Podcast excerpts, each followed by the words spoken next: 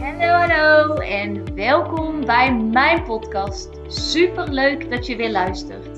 Mijn naam is Bente en ik zie het als mijn missie om mezelf en zoveel mogelijk anderen te helpen naar hun droomleven.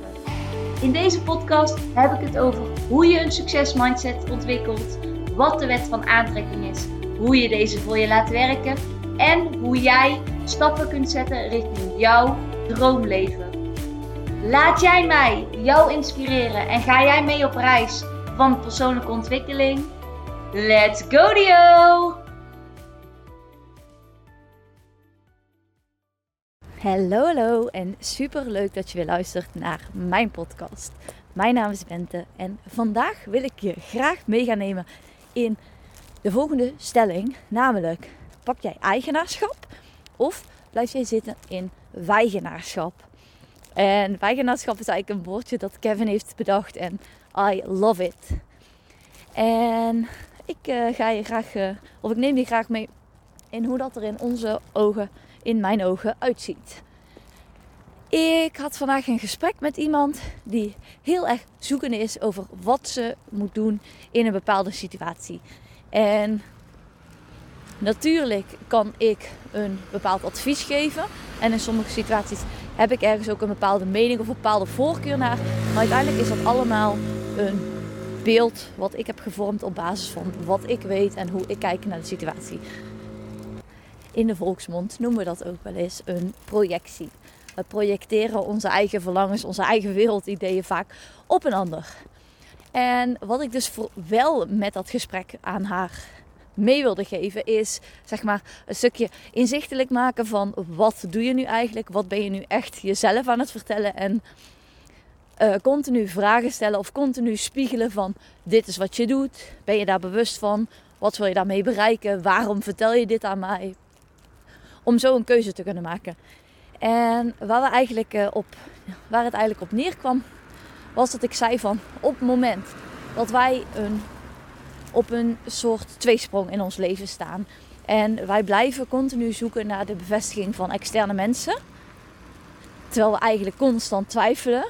Dan zullen we constant ook de twijfel ener, enerzijds terugkrijgen in onze wereld. En daarnaast zullen wij het ook blijven zoeken buiten onszelf. En we zullen blijven weegschalen. We zullen blijven afwegen wat wel, wat niet. Omdat wij op dat moment geen keuze durven en willen maken. En dat is precies waar zeg maar de kracht ligt. De kracht van het maken van een keuze. Want hoe sterk is het als jij een keuze durft te maken? En ja, keuzes hebben gevolgen. Maar better an oops than a what if. Liever achteraf denken: oké, was misschien minder handig. Dan dat je denkt: ah, ik zou willen dat ik ooit het lef had gehad. Ik zou willen dat ik ooit dit voorbeeld aan mijn kinderen had kunnen zien. Ik zou willen dat ik ooit echt voor mezelf had gekozen. Ik zou willen dat ik het zelfvertrouwen had gehad. Ik zou willen, ik zou willen, ik zou willen, ik zou willen. Nou, ik denk dat het echt de verschrikkelijkste dingen zijn die je als je bijna doodgaat, terugkijkt en je kijkt terug op je leven, dat je dan echt geen spijt wil hebben van dingen die je nooit hebt gedaan. Dingen waarover je hebt getwijfeld, maar die je simpelweg dacht dat onmogelijk waren en nooit hebt gedaan.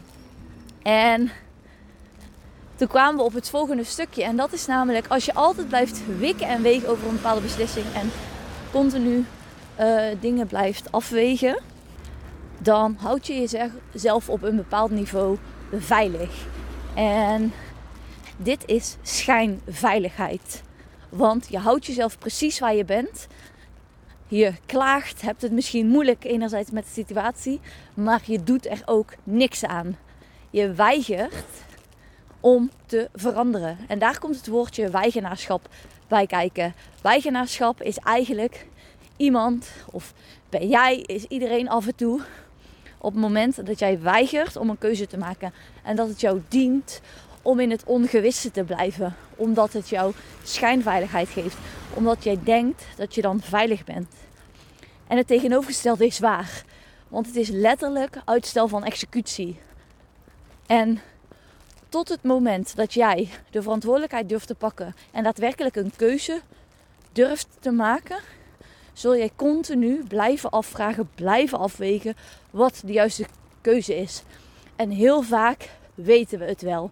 En toch gaan we het zoeken bij andere mensen. En worden we vaak alleen maar opstandig op het moment dat andere mensen ons gaan vertellen wat we zouden moeten doen. Wat logisch is, want andere mensen geven advies vanuit hun eigen beeld, vanuit hun eigen projectie. En jij bent de enige en de enige echt die van binnen kan voelen wat de juiste beslissing is. En dat is soms eng, dat is soms spannend, dat is soms verdrietig, dat is soms angstaanjagend. Maar ik denk dat je van binnen altijd weet wat de juiste is. En ik denk dat we dat altijd beloond wordt op het moment dat we het juiste doen. En niet kiezen voor de makkelijke weg. En dat komt ook weer samen met het stukje van je kunt keuzes maken op basis van dingen. Ik werd even gebeld, even afgeleid. Je kunt keuzes maken op basis van angst. En je kunt keuzes maken op basis van liefde. En op basis van angst zou je natuurlijk de keuze maken die zo dicht mogelijk bij je veiligheid zit. Bij je comfortzone, bij hetgeen wat je al kent. Het is alleen vaak niet zo dat het per se de beste keus is. Het is de meest veilige keus, zo voelt het tenminste, omdat je dan weet wat je kunt verwachten. En wij zijn als mens geneigd om constant binnen onze comfortzone te blijven en om binnen onze veiligheid te blijven. Want we leven in een maatschappij die draait om reputatie en wat nu als. En dan is het vooral in de zin wat nu als het slecht gaat. En ik wil je met je ik wil eigenlijk aan je meegeven van, maar wat nu als je leven tien keer zo mooi zou kunnen zijn? Wat nu als je leven tien keer anders zou kunnen zijn? Wat nu als jij zou weten, als jij een blik in de toekomst kon werken en zou weten dat als jij deze beslissing durft te maken en op dit moment durft te kiezen voor jezelf, dat jij over tien jaar op een totaal andere plek in je leven staat.